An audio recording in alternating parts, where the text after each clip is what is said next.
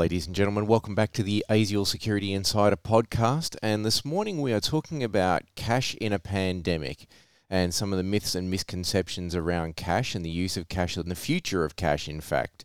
Uh, and joining me here on the podcast, I have Jim O'Brien, General Manager Security at Linfox Armaguard Group, and Matt Sykes, General Manager Strategy at Prosegur. Uh, Jim, Matt, welcome to the, the podcast. How are you?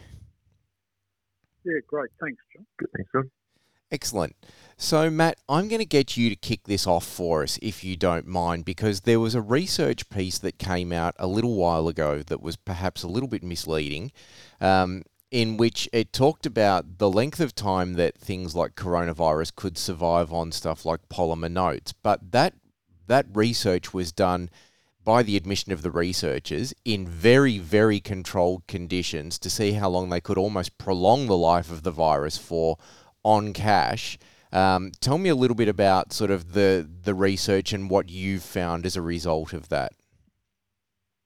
Yeah, sure. So, look, I, would start by saying the research itself uh, wasn't misguided, and the way that the, the research was written up by the CSIRO wasn't um, uh, unreasonable by any stretch. I think where there's real challenge is the way that um, a string of media outlets picked up that research and then reported it. Um, and so, really, you know, in typical media fashion, there was there was an element of sensationalization. So there was, um, you know, headlines calling out, you know, cash is dirty and COVID remains on banknotes for 28 days and things like that. But exactly as you said, um, the way that research is, the research was conducted and the way that research is typically done is to try and remove as many um, variables as possible so you can look at just the question you're trying to get an answer for. And so obviously the, the, the research was done in lab conditions. Uh, they did the test at uh, a fixed humidity of 50%, and they ran the test at three different temperatures at 20 degrees, 30 degrees, and 40 degrees. Now, this 28 days, what that actually represented was what COVID might last for in perfect 20 degree, 50% um, condition, 50% humidity conditions. Uh, and that's the time that it takes to get to effectively 100% uh, removal of virus through natural death.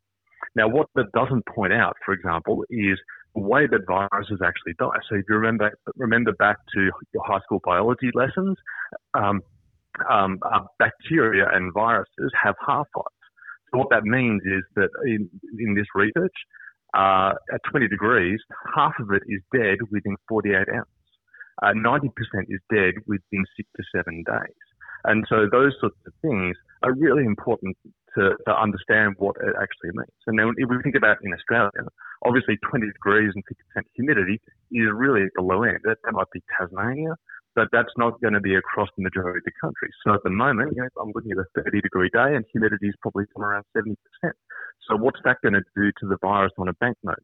Plus the note that's in my wallet, that's in my back pocket, what's that going to do to that temperature? And so the, the, the real conditions that banknotes are under are well um, substandard to those perfect laboratory conditions. And then I think the final point to call out in terms of the research is what's the practical risk? Uh, so for us in Australia, we've had, you know, I've, I've looked at the numbers yesterday, 0.14% of our population has um, contracted the virus. That's across the last eight or nine months. And so when you think about the number of banknotes that are in circulation, the number of people that have had the virus or been exposed to the virus, I would say that you've got a much higher chance of winning the lottery than you ever would of handling a COVID infected banknote. Yep, absolutely. Um, so, to give a bit of context and background to all of this, and perhaps I'll bring you in here, Jim. Um, you know, one of the things that we're looking at is the ways that coronavirus has changed the security industry. And obviously, with concerns around some of the research that Matt was just alluding to uh, with the safety of banknotes and cash and all the rest of it, I imagine, and you will correct me if I'm wrong, that there has been um, a reduction in the use of cash over the coronavirus pandemic environment, especially during lockdowns here in Melbourne and whatnot. What sort of impact has that had on companies like yours, Linfox Armaguard and, and Prosegur and others like that? Yeah, look, I can't speak for, for the others, but certainly from uh, the Linfox Armaguard perspective, there's been a significant shock to cash usage as a result of the COVID-19 pandemic, and it's clear that the pandemic, you know, will bring forward the natural forecast of declining cash. Um, at this early stage, probably the long-term impact remains unclear, but structural changes to consumer and retailer behaviour may have a permanently negative effect on cash payments. In Armaguard's analysis, however, the convenience of newer payment products continues to attract consumers. The simplicity, reliability, and the anonymity of cash, as well as the ability to control a daily budget, really means that cash will continue to play a role, albeit smaller. That's an important retail payment solution. Yeah. Uh, the permanent role for cash is consistent with probably a less cash rather than a cash less forecast that some uh, people have have forecast. Our analysis suggests that cash usage will start to flatten out, probably around 10% of retail payments in the long term. Yep. Okay. I mean, cash is still, I imagine, a very important instrument for a whole range of things. There is a, a, and again, feel free to jump in at any point here, either of you, but I imagine there's a, a very important demographic group within the community um, being elderly people who still budget using cash. They draw out X amount of cash per week, and that's how they know what they've got to spend and how they're going to spend it. I imagine it has a big impact on things like charitable donations. I imagine that there are certain areas where cash payments are the only way of being able to do things, whether it be uh, garage sales and all the rest of it. So, the the question of are we going to see an end to cash? Perhaps give me a bit of insight there because I don't imagine that's going to happen anytime soon. Matt, your thoughts on that? Yeah, look, I, I, think you're right. And I think yeah, one of the things that's really come out through this whole COVID period has been the need to protect the vulnerable. And so we've been very conscious of how we protect the elderly and those who have you know, chronic illness and, and so forth. Um, what we need to be thinking about as well. So if you look at, for example, you know, we talk about um, you know, we would typically say that there's no financial exclusion in Australia. Um, but if you look at Roy Morgan research that was done um, a few years ago now, that he they, they estimated some 17% of the population is either severely or fully financially excluded. And so what that means is that portion of the population is 100% reliant on cash because they have no other way to pay. Um, and so certainly thinking about the way that um, the vulnerable, and, and, and those that are financially excluded, that's typically leaning towards those that are vulnerable. So, as you say, the elderly, um, those in low socioeconomic groups or unemployed, uh, public housing is a risk factor, um, and, and there's a few other risk factors that you can call out from research. And, and all of those things mean that we need to be thinking about you know, I think there's two pieces here, and, and did, did point to, to, to, to the choice piece. The other is the protecting vulnerable piece. And I think we need to be thinking about both of those. Um, if, if, you think about, for example, you know, go back to the bushfires at the start of the year. Um, you know, I was talking to, to, to, a friend of mine um, just last week. He was down at, at, at Durras, uh, down on the south coast of New South Wales, and and literally they had to have cash because nobody had any connectivity, uh, either wireless or um, or um, NBN or, or, or, or broadband so they had to use cash to buy petrol to get out of there. Um, and so thinking about cash um, you know, as a means of payment that is reliable no matter what is a really important thing from a government policy perspective, perspective to be thinking about in the future. Yep. And I'd, I'd echo those kind of sentiments exactly. You know, like if you look at the Reserve Bank Consumer Payments Survey in 2019, cash is used for 27% of consumer payments. Yep. In addition, they found that 15% of respondents use cash for 80% of their in-person payments in 19. So it demonstrates that cash is still how we pay for our high frequency and lower value transactions of the kind we do in supermarkets, convenience stores, fast food, variety stores. Um, and we know that older shoppers prefer to pay this way, with people over 65 making up half of their payments in cash. Ab- absolutely. You know, just uh, the, the, the other thing to think about here, you know, we're talking about consumers and, and, and that side of things. But the other is is small businesses. And so, you know, I, certainly, the, you know, I've gone to the office a couple of days a week now. The cafe downstairs, I make a point of paying cash when I, you know, when I when I um, get my coffee or get my lunch. Every time they say thank you because they're happy to get cash instead of using using their merchant facility because it's cost them so much money to, mm. to accept card payments. And so thinking about small businesses, which we need to be supporting at the moment, uh, uh, you know, even more so than usual, uh, is such an important part of the way that we act as a community. Yeah, and I'm yeah. sure we've, uh, I'm sure we've all experienced those awkward moments when you've been somewhere like, you know, the local pizza shop in a tourist town or whatever it may be, and for whatever reason there's been an issue and the uh, the local phone lines have gone down, and they're like, "Sorry, we don't have EFTPOS," and we're all standing there staring at each other, going, "Okay, what do we do now?" Uh, you know, cash is still highly important. And I think also there's a, probably a bit of a misconception by the consumer that the digital transaction is free, but in fact it's not. You know, it, it comes at a cost, and many businesses pass that on to their shoppers. Yep. Many retailers that don't pass on the fee won't accept card payments for amounts less than ten dollars for that reason. Yeah. So cash is the only option. In Absolutely. Fact, Forty-five percent of payments of ten dollars or less are still made with cash. Yeah. Okay.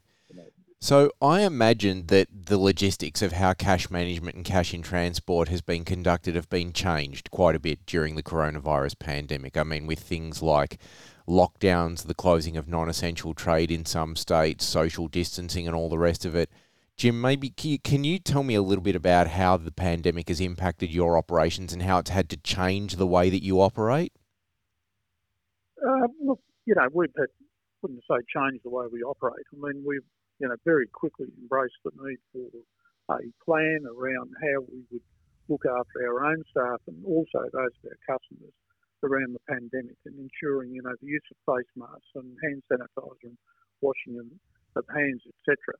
Um, yes, um, it, it, certainly slowed down because retail, you know, has been closed, and particularly pubs, clubs, that type of thing, you know, where social interaction has been stopped.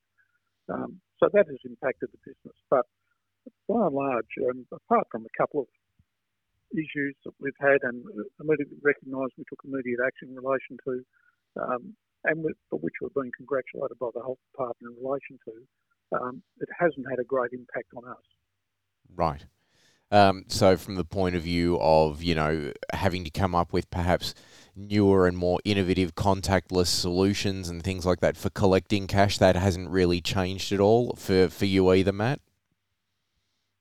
Yeah, look, in terms of the, the, the, ground operations that we run, I don't think it's had a, a significant impact. I'm, I'm, you know, we've, we've, certainly had a similar experience to uh, to what Jim's described in terms of you know being you know, COVID aware and COVID safe in terms of operations. Um, I think, look, yeah, there's probably going to be um, a shift in terms of of um, business expectations in terms of how they go about handling cash, and, and that might change the market in the future um, to, to, um, but for the most, I think probably the bigger impact that we need to be aware of, and this goes back to the yeah, how do we make sure that cash is um, able to be accessed and able to be used in the long term is you know, uh, yeah, both ourselves and and and Armaguard in the same boat. We're you know running a CIT operation.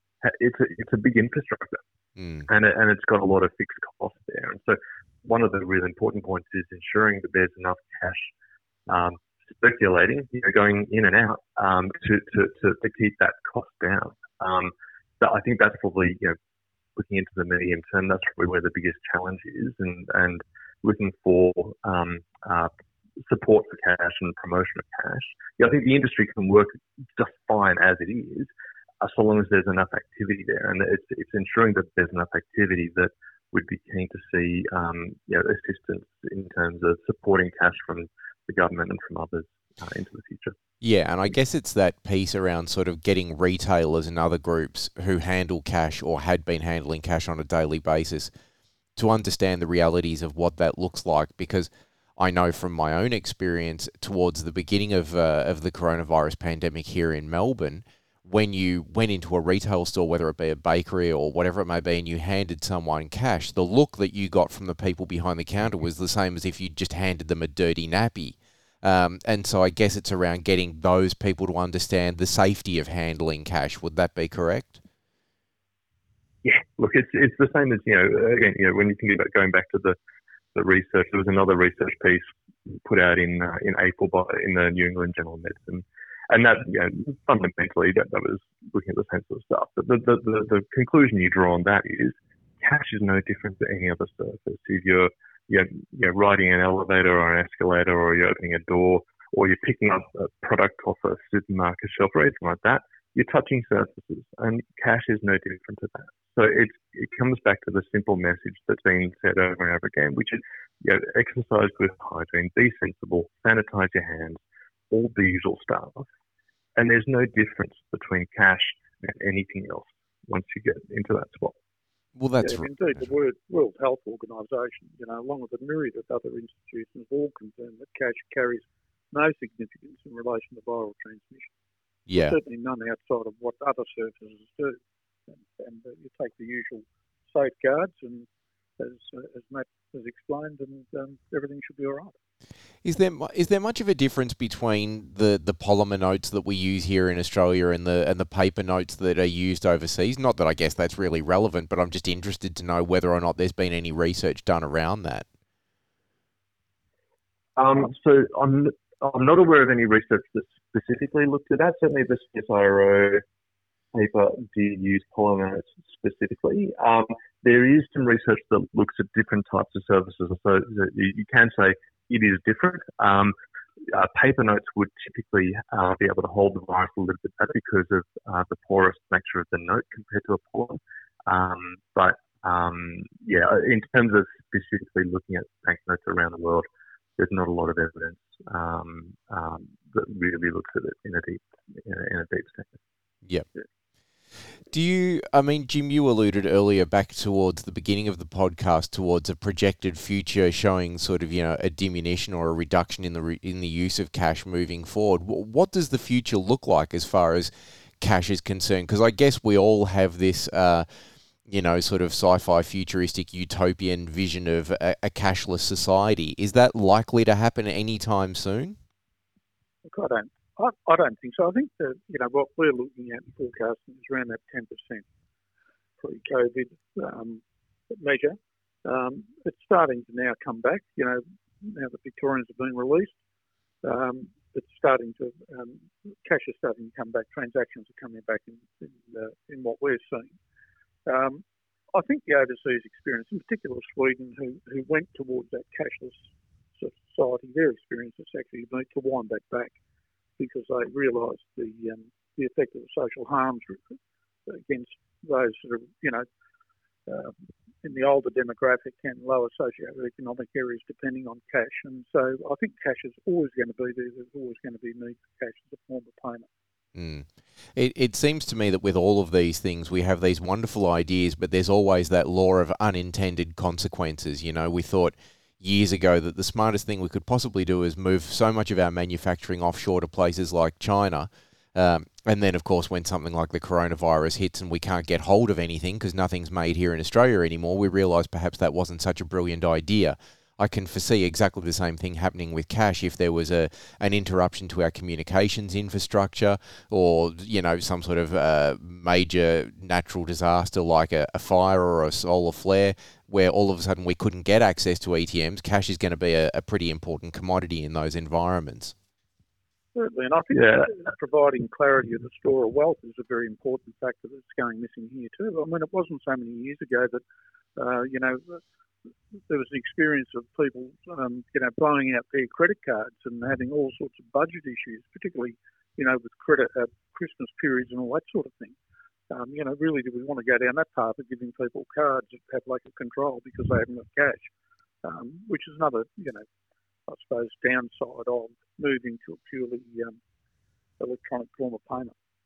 So you were going to say, Matt? Yeah, I was, yeah, I was just going to pick up on something you said just then. Um, yeah, the, the other aspect in terms of thinking about the future is, you know, you know, we're we're very good at, at looking at, for example, over in the IT space, the need for resilience and things like that. And I think there's certainly, you know, um, a move towards what we would, you know, you know, distributed systems, if you want to think of it that way, so that you don't have single points of failure in your systems. Now, thinking about the non-cash payments infrastructure, there's a handful of really sensitive breakpoints. And so, you know, the, the, the media we see every couple of months about a network down, that's usually yeah, coming because there's been a Telstra outage or there's been a, a switch outage on one of the one of the key switches the process you know, multiple banks or things like that, and you know you have one you know you have one of those failure points, and that knocks out you know 25% of the payments infrastructure or more, and so so it's not difficult to envisage a point where you know whether it's from a cyber attack or some other issue uh, that that the entire payment infrastructure goes down, and so so again you know I guess I'm certainly an advocate for multiple forms of payments that have no touch point with one another, preferably. So cash being a really obvious one, um, yeah, traditional card payments being one, uh, peer-to-peer type payments being another one, and there's others that are in the ecosystem. All of those things are good, and I support them because I'm I'm a, a big advocate for choice. Uh, but but it's important for all of them to be viable to make sure that um, we have a resilient payment system into the future. Yeah, and I think I think that business continuity plan. I mean, it's essential that cash be there. I mean, as you say, if the IP network goes down as it did in eastern Victoria with the bushfires, it was a classic example. I mean, we were we were taking cash in there, you know, under police guidance, etc. Make sure it was safe because of that very reason, because the systems were down. People, as Matt said earlier, couldn't get petrol, they couldn't buy groceries, they couldn't buy food. Um, you know, so we had to stand up our crisis management plan uh, in order to assist people to actually have cash as a form of payment. Yeah, and and I think you know just to sort of bring this to a bit of a conclusion, one of the things that people often tend to forget about, but there has been a lot of discussion of of late around things like.